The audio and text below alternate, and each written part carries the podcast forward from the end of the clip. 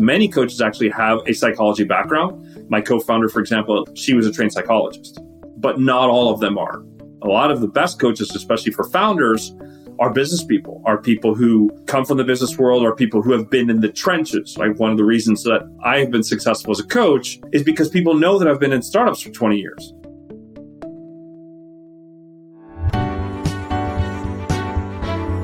You are listening to the Sure Shot Entrepreneur,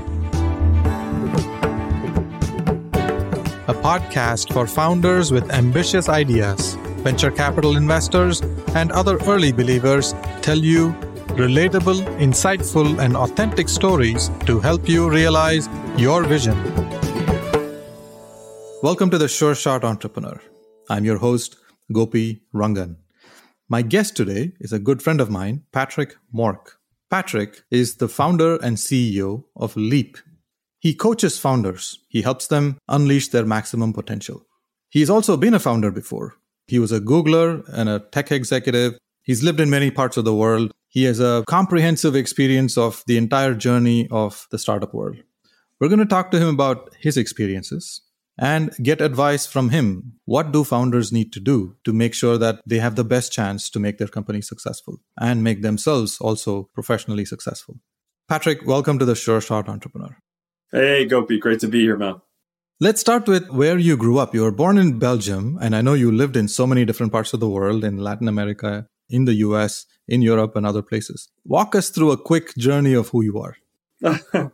yeah, quick journey. You know, born in Belgium, Norwegian father, Belgian mother, lived in 11 different countries across Europe, Asia, South America, and North America. Did my high school in the US, my middle school and lower school, a little bit all over the place. And then went to college in the US at Georgetown, where I majored in history and diplomacy, of all things. All of the diplomatic skills have served me well, I think. Apart from that, career wise, I've worked in seven different countries Latin America, the US, and Europe.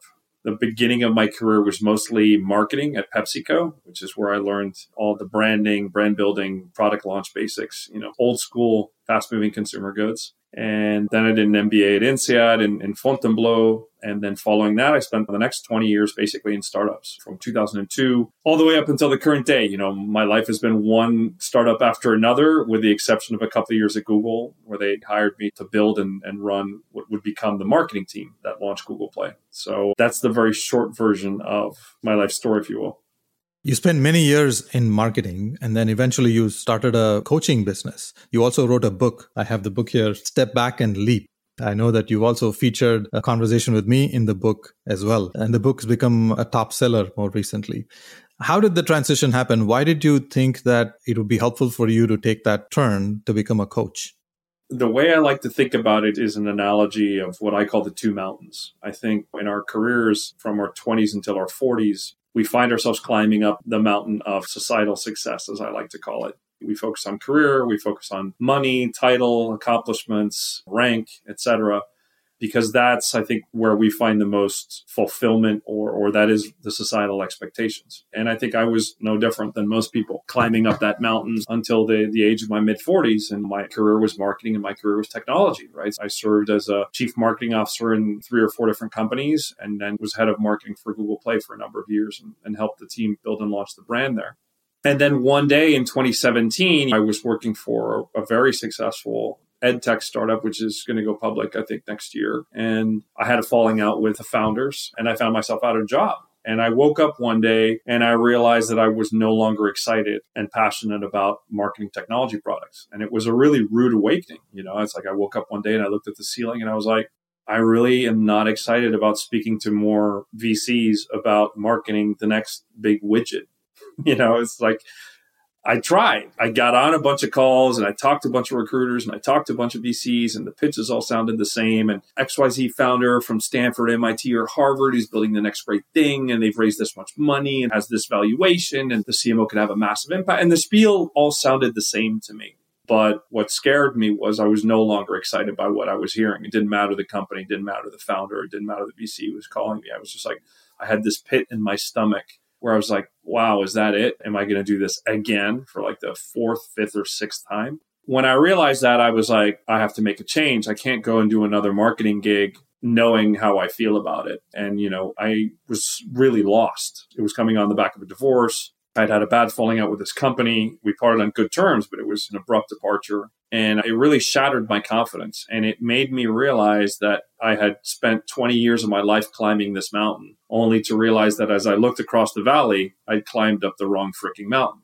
I wasn't on the right mountain. And so I was like, oh my God, I, have worked so hard to get to the top. And now that I've gotten to the top of marketing, at least, you know, I, I think it was fair to, con- to say that I was considered a pretty elite marketer in my time. I was totally unfulfilled and unhappy with that. And I was like, there's got to be something more. There's got to be something that's missing. And I was so lost that, you know, I, I started reading a whole bunch of self help books and a whole bunch of leadership books and a whole bunch of career books and going to seminars. I did Landmark Forum. I did a bunch of stuff, got into meditation.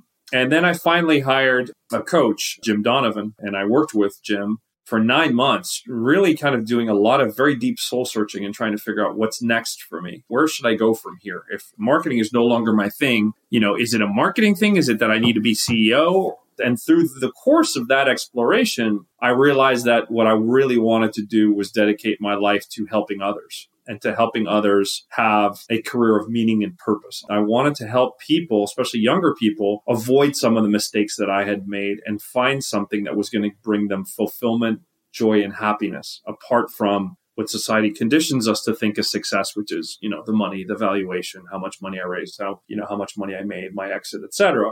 And so I became a coach and I started coaching people in the Valley. I started coaching Googlers. I started coaching people at Meta. I coached some people at Yahoo and I started coaching a number of founders. And then my ex wife, who's also an entrepreneur, kind of runs in the family, she decided she wanted to move back to Chile. She was originally from Chile. And she had this crazy idea. She's like, Look, I started this company in Chile. I want to move back. I want to be close to my family. I think we should move to Chile. And uh, after 10 years in the Valley, and, you know, given all the changes that have happened in the Valley, which I think, you know, many people agree are not necessarily for the best, I decided it was time to leave. And so I, I made the decision in 2018 to, to move to Chile and, and to start over as a coach in this case. And so the short version of the story is I got to Chile and I started coaching Chilean and South American entrepreneurs who needed even more help because they don't have the tools and the network and the content that we have in the States and the mentors. And so I started coaching founders and venture backed companies in Chile and then things started to snowball so quickly that I was like quickly overwhelmed with the amount of work. And so, surprise, surprise, I ended up starting a company. I ended up subcontracting a lot of the work. I started working with other coaches. We started to build a whole platform to provide coaching to these founders and to other companies. And then one thing led to another, and all of a sudden we were working with Walmart and major banks and major mining companies, and the projects were getting a lot bigger and a lot more complex. And after three or four years of doing that, I realized I was running a company, which was never the intention. I, I just wanted to coach, right? And so that's kind of what led to the creation of Leap and to all the work that we've done. And I think I'm really proud to say that our work has impacted some 18,000 people indirectly and directly and indirectly across the region the last couple of years. We've worked with some of the some of the region's leading unicorns, companies like Betterfly and Zeppelin and other regional top players, which has been amazing. The work's been really rewarding. We did a lot of corporate work, which was interesting. I would not say it was as rewarding. I think when you work with corporations, the motivations are different, the challenges are different. It's different kind of work. And then to close the loop, I decided at the end of last year, I decided I, I, wanted to return to the United States because my son, who's going to turn 17, wants to do his last year of high school in the US and wants to play Division One basketball in the US. And so I have to kind of pave the way for him. And as part of that entire process, I kind of retrenched, if you will, to focusing on on what I love and do best, which is to coach founders. And so I've kind of like put the business on the side and delegated that to some other folks and gone back to doing coaching directly. And then, of course, as part of that process, I also wrote Step Back and Leap, right, which is all about this journey. You've had a thrilling, adventurous career and life, and you describe it elegantly. But I know there were tremendous ups and downs you went through that process. And i was there as you came out of the building on march 6 2017 we went and had a drink to reflect on what really happened. And that was the beginning of the journey for your transformation. You came to the conclusion that marketing was not going to be your focus. And at the end of the many months of reflecting you decided that coaching was going to be your path forward. What kind of founders do you coach? What kind of help do they need? Yes, I'll take that question in parts and I'll start with the second question. I would say every founder needs a coach. And I would go further and I would say any leader who can afford it should have a coach. I think if you look at Steph Curry, LeBron James, Mike Tyson, if you look at any great athlete, if you look at any great performer, pianist, celebrity, whatever, these people all have coaches. Tiger Woods, I mean, Tiger Woods doesn't stop seeing a coach because he wins a tournament, right? Steph Curry doesn't stop having a coach because he wins an NBA ring.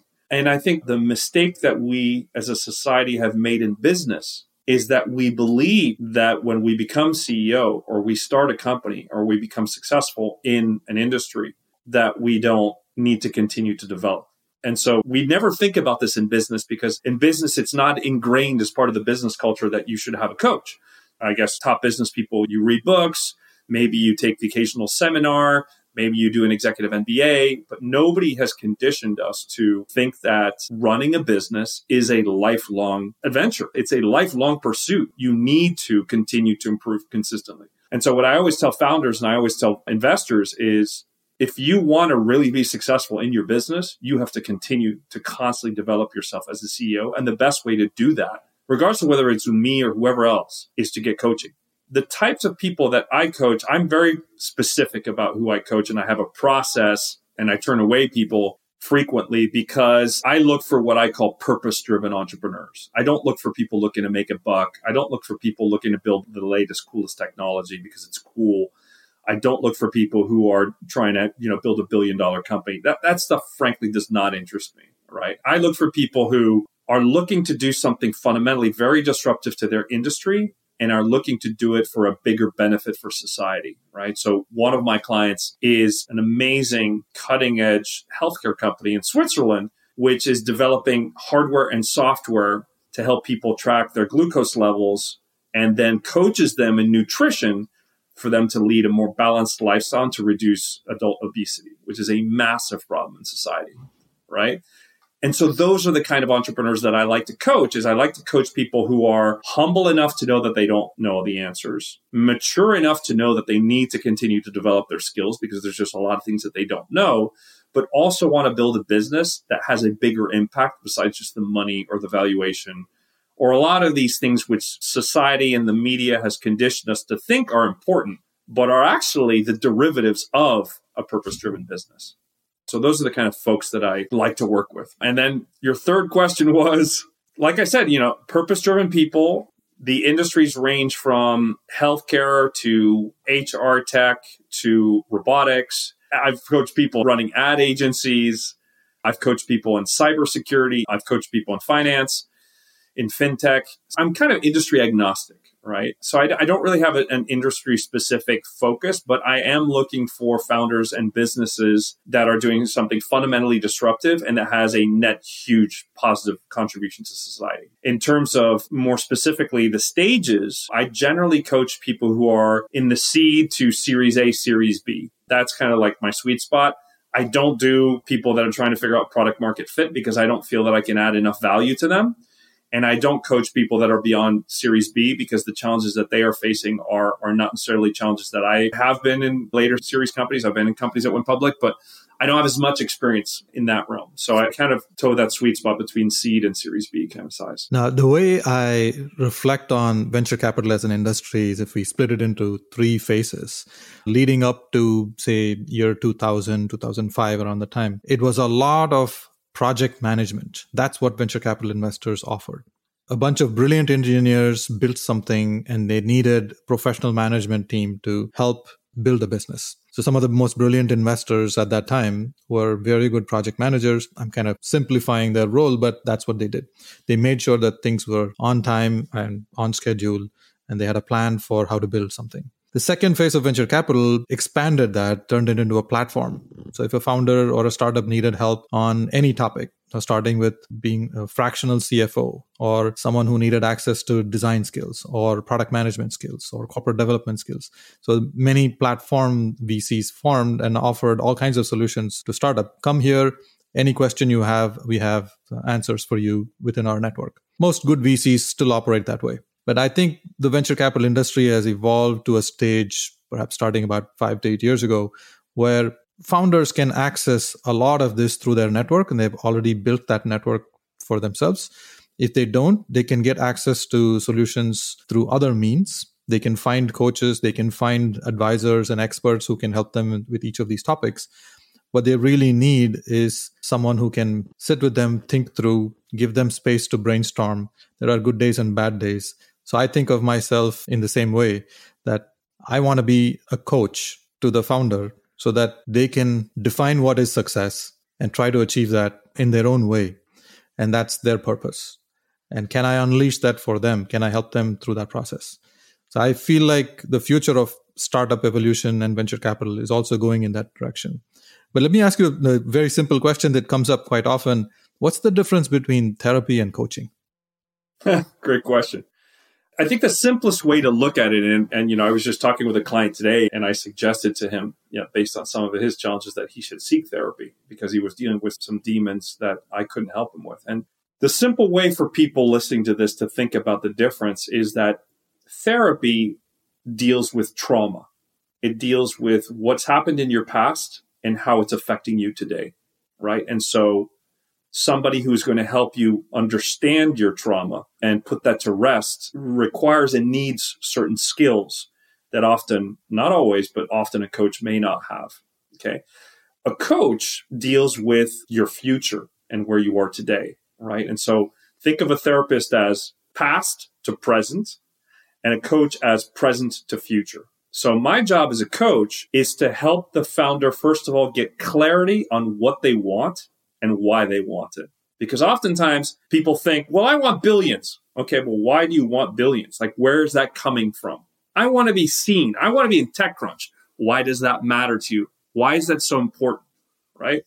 So fundamentally, the coach's role is help founders get clarity on what they want and then help founders figure out what the action steps are to get there.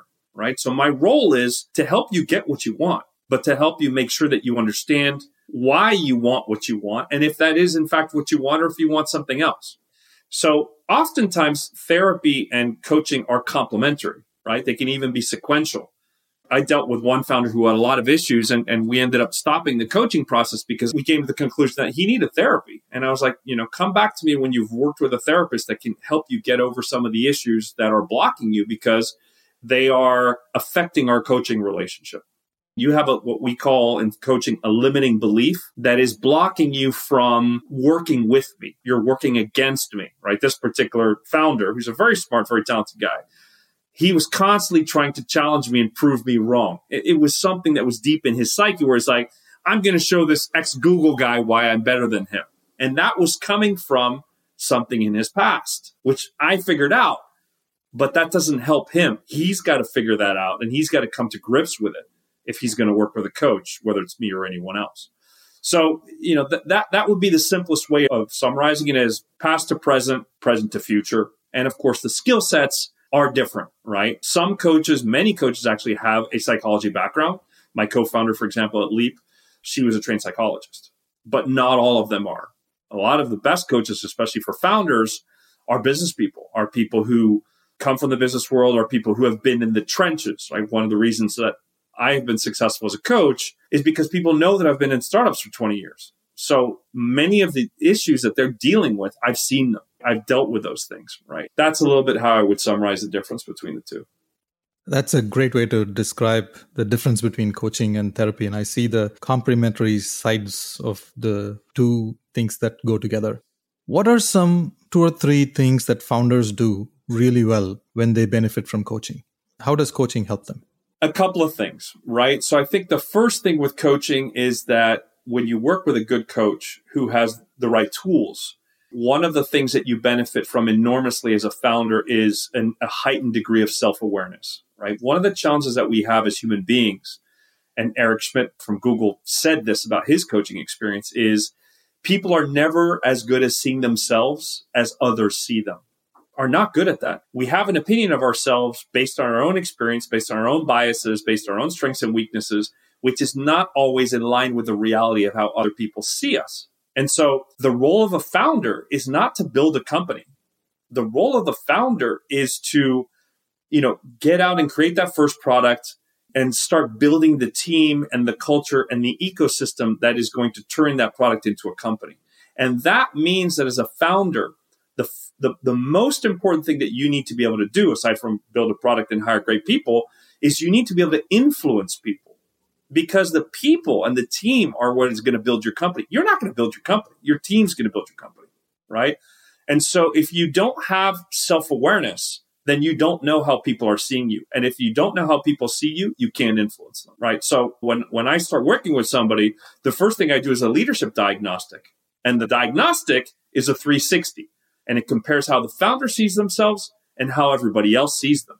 And the delta of the two is where the founder needs to pay attention. Now, that doesn't necessarily mean that they need to improve everything that's wrong, right? That's a mistake. As a matter of fact, the, the best founders, I think, focus on what they're really, really good at. And they just have a laser focus on that. And then they try and compensate a little bit on some other things, which they improve. And then the rest they delegate. Okay. So self awareness, I would say, is the first thing. The second thing about founders is working on self confidence an amazing amount of founders, even the most talented founders, end up either with imposter syndrome, which is like they wake up one day, they have some degree of success, and they're like, oh my God, I'm a fraud. How did I get here? Somebody's going to find out. I don't have any right to be here. I'm not good enough. It happens often. Or the other part, you know, have a couple of setbacks, which of course in startup land, you're going to have far more setbacks than successes. And then one day they wake up and they have lost confidence. And guess what? When you lose that confidence, your team feels that. And when your team feels that you don't have confidence and are not decisive, that can cripple your effectiveness as a leader and it cripples your influence, right? So I think the other thing coaching can be very, very helpful is helping founders reconnect with what made them successful or what makes them good and boost their confidence and give them tools to manage their confidence when they're suffering.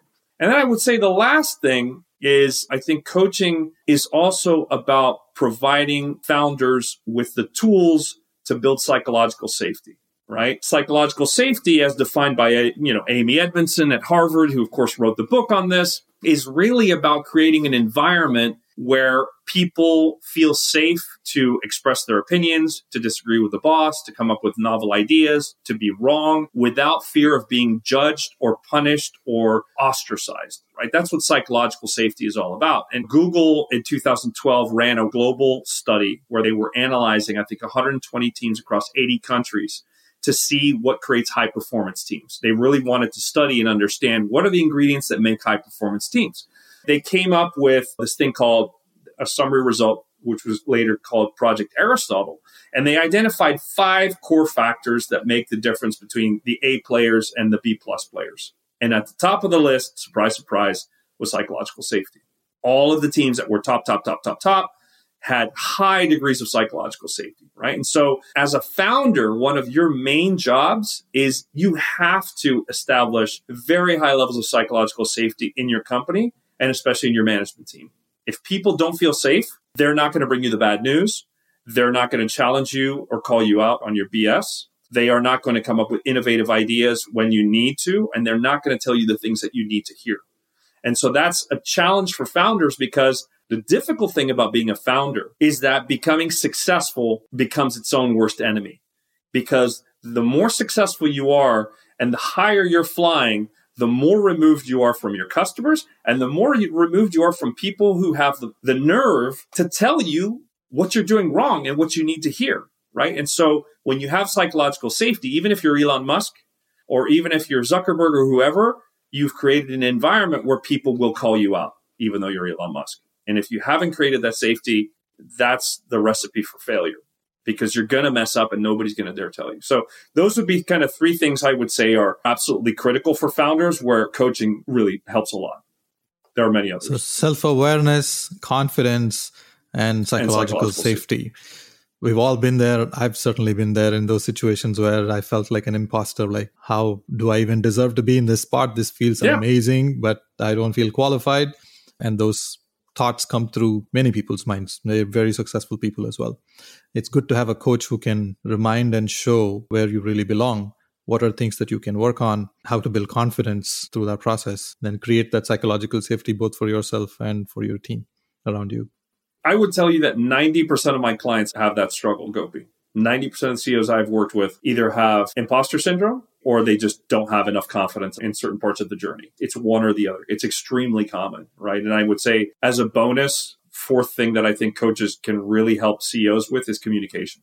If you're not able to communicate effectively, not just talking and communicating and writing slacks or presentations or presenting, but if you're not able to actively listen to your team, you're going to have an issue as well. And I think coaching can provide founders with proven tools and frameworks that really improve communication massively. I see that the wealth of your knowledge based on your own personal experience as a founder and as someone who's worked at many startups, you can bring a lot of those lessons in your coaching sessions with your founders. Let's flip the conversation. What happens when a founder doesn't get coaching? What are like one or two major problems that you've seen commonly among founders when they don't get help with coaching? I mean, obviously, every situation is different. Every founder is different. Every company is different. Every stage is different, right? So I wouldn't say that founders are destined for failure if they don't get coaching. The challenge that I see with a lot of founders who don't get coaching, and not all of them, is that culture ends up being an afterthought. And so you wake up one day and you're running a business that has four or 500 different employees and you're starting to have a lot of problems. And the reason that you're having a lot of problems is that you haven't paid enough attention to culture and because you haven't paid enough attention to culture, you're just recruiting and building teams based on talent and experience, but not based on fit and on culture. And culture comes from a combination of several different pieces, right? Culture, on the one hand, is driven by the company's purpose, right? So, why are we here? What's the big, hairy problem that we're trying to solve? And how are we making the world a better place? But culture is also driven by your vision, your mission, and your values right? And so oftentimes when I walk into a company that is having a lot of problems in terms of collaboration, communication, execution, a lot of it is because they haven't set that culture or they waited too long or they've built the wrong culture.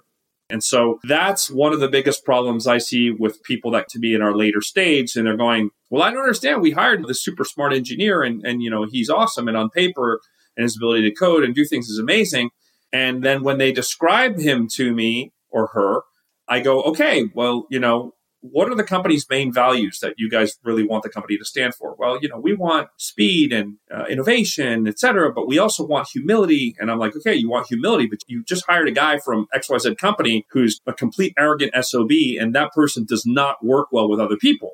And so you're surprised because you want your company to be humble, but you haven't really manifested that in your recruiting process, and you end up hiring this SOB who doesn't get along with anybody right? And so that's part of the problem when founders wait too long and don't really have anybody to push back and ask those questions is that they don't know what they don't know. And so they think that just by hitting financial metrics or unit sales or whatever, or getting more customers, that they're building a great company.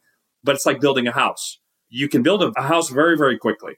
But if you haven't built a solid foundation, what happens as you build a bigger and bigger house? Well, eventually it all just comes crashing down right? And so the biggest mistake I see founders make is they wait too long to tackle the culture issue.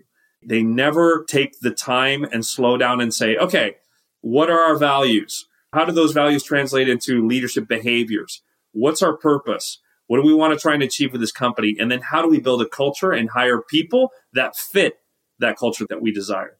And by the time they get around to it, sometimes it's just too late because the bigger your company, the harder it is to change the culture. A small company reflects very easily, eh, very clearly how the founder behaves. It's the personality Absolutely. of the founder that comes through in how cultures at small companies are built. It's very important for that culture to be established early on with the right foundation. It's very important for the simple reason that one of the questions I get asked the most by founders is how do I increase the productivity of my people? How do I get people more fired up? How do I get more passion? How do I get more innovation? You know, how do I get people to work more autonomously? How do I get them to care more? Because it seems that as your company gets bigger and as more and more people are added to the company that are farther removed from the founder and his, in his or her vision, the slower it goes, which is horribly frustrating for founders. And when people ask me, well, why is that? And the thing I always ask them is like, what do you think motivates your people? I was talking to a founder about this this morning. And he was like, well, I don't know. I mean, I think they're motivated by money, but all the research tells us that people are not motivated by money. As a matter of fact, extrinsic motivations are the worst thing that you can give people to incentivize them to work harder or work or, or be more innovative or to stay in your company. What motivates people is intrinsic motivation, right? So the famous story of Jack Kennedy when he went to visit NASA when they were trying to put a man in the moon and he walks into the restroom and he sees a janitor and he goes, What do you do here? And the janitor turns around and goes, I'm helping to put a person on the moon. He doesn't say, I'm cleaning the freaking bathrooms. He says, I'm helping to get a person on the moon. That's what founders miss when they are unable to articulate a reason for being for their company is they don't inspire people to do something beyond the paycheck, right? You know, if you've got five, 600 employees and you're trying to convince a junior engineer about the importance of market share or valuation or making more money or having a bonus or having, you know, more, more free bean bags, that is not how you motivate people. And that's the problem they end up making. When employees are aligned with the mission of the company, they show up at work to further that mission. It shows in the Absolutely. progress the company makes. How can founders find the best coaches? What are some questions they can ask a coach? What's the process you advise to founders so that they can find the absolute best coach that they can get? I always tell people when you make the decision to hire a coach, which hopefully comes from the founder himself or herself, that's the best way. But sometimes it's strongly encouraged by an investor or a board member. I always tell them, you know, it's it's like finding any other partner or vendor. You have to do your homework. You have to talk with a number of different coaches, and then you have to see what is the best fit. When you think of the checklist on what makes a great coach, I would say first and foremost is trust. You have to be able to trust your coach 150%. You have to be able to walk into a coaching session and know that you can tell this coach the most personal things, the most embarrassing things, the most hideous things that you wouldn't even tell your parents or your wife. That's the kind of relationship you want to have. You want to be able to tell the coach everything that is affecting you because everything that affects you affects your ability to be successful as a founder or as a CEO, right? So if I, as a coach, don't know that you're having marital problems, I can't help you with that. But I know that it's going to have an impact on your ability to lead. If I don't know as a coach that you're having financial problems or that you have a heart condition or that your kids are going completely AWOL or one of them is on drugs, I can't help you with that. Right. So having the trust where you know that you can talk about anything with your coach, I think is the number one thing. The number two thing is you have to have coaches that are experienced, right? That, that know what they're doing and that have been there and worked with founders. Working with founders is a very different thing from working with corporate execs. The level of pressure, the, the level of conflict, of challenge, of problem solving, corporate people will never be able to understand that. They might think they can, they can't. Any of us who have been founders will tell you that this is the hardest thing that you can do from a career point of view, whether you're starting a fund like you did or, or starting a, a more traditional company or software company. Having coaches who have worked with founders before is a big plus. I don't think it necessarily means that the, the coach has to have been a founder. I think that's also a huge plus, but I don't think it's necessary. I think there are amazing coaches who can help founders. I've met many of them who do a fantastic job. So it's trust, it's experience, I think the other thing is the coach's style. You have to know what kind of style you want. Some people come in and they tell me, I need somebody who's much tougher with me. Like I need somebody who's going to like literally slap me around and be confrontational when I need somebody to call me on my BS. And I have some people who say, no, I need somebody who's more mothering. I need somebody who's kind of like much more chilled out, who's much more philosophical. And so you need to understand what kind of coaching style is going to be best for you. Because if you get the coach with the wrong style, I'm too abrasive for some people. Some people are just like, you know what, you're just too intense. I, I already have enough intensity with my board. So I'm not a good fit for them. And some people are like, no, you're awesome because I, I don't have anybody in my company that challenges me. And you're the only one who really actually pushes back and says, hey, no, this isn't going to work. So I think understanding a person's style is important. And then you have to look at how many hours of flight time does the coach have, right? It's like it's like getting on a plane. You know, you're, you're going to have a lot more confidence with somebody who's flown 10,000 hours than somebody who's flown 10 hours, right? So so having people who are experienced, who have coaching credentials, who really know what they're doing, and last but not least, get recommendations. You know, if you're talking to a coach, ask them to talk to five or 10 people that they've coached and, and talk to those people and ask them, you know, what was it like working with this woman? Was it, what's the good thing? What's the bad thing? Would they be a good fit for me? So you, you got to do your homework. Personal chemistry matters. Huge. Well. And all of it's these, fundamental. Yes, all of these can come through and help form that personal chemistry. You've been very helpful to me in many situations as well. You've pushed me hard, asked tough questions, and that's been tremendously helpful in my journey too. We're coming towards the end of our conversation, and I want to ask you about your community involvement. Is there a nonprofit organization you are passionate about? Which one? I think what the Cousteau Foundation has done is absolutely remarkable for anybody who looks at the challenges that we have with global climate change, with pollution in the seas, with the endangerment of species. What this man during his lifetime was able to do for the planet and the way that he was able to galvanize political leaders of all kind of walks of life to put more focus on some of the issues that are facing the planet, especially in the oceans, I think was was remarkable. Climate change is an important topic, and I'm glad that you highlighted in a great organization here. Patrick, thank you so much for spending time with me. Thank you for sharing your personal experiences. Thank you for sharing like pearls of wisdom on how coaching can be valuable, specific things about what founders can do to improve their situation, give their startup a really good chance to achieve success. And your pearls of wisdom are very valuable, and I look forward to sharing your wisdom with the world. Thank you so much for having me, Gopi, and thank you for all the great questions, all the insights, all the work that you do for the startup community. You know, I think likewise, you know, you and I have known each other for a long time. It's a crazy, crazy how fast time goes. And I'm in, in admiration and awe of everything that you've achieved with Sure Ventures and your own pivot to becoming a venture capitalist and doing the great work that you do with entrepreneurs. I wish there were more investors who had your patience, your perspective, your ability to kind of coach and build trust with founders I think is is really remarkable. And in your own right, being an entrepreneur, right, starting a fund is really really hard. I don't think entrepreneurs appreciate that journey and how difficult it is because you're really selling yourself and your your thesis as opposed to a product. So I think at times that can be harder. So I definitely appreciate the time today and, and everything that you do for the ecosystem. Thank you very much, Patrick. Thank you for listening to the Sure Shot Entrepreneur. I hope you enjoyed listening to real life stories about early believers supporting ambitious entrepreneurs. Please subscribe to the podcast and post a review. Your comments will help other entrepreneurs find this podcast. I look forward to catching you at the next episode.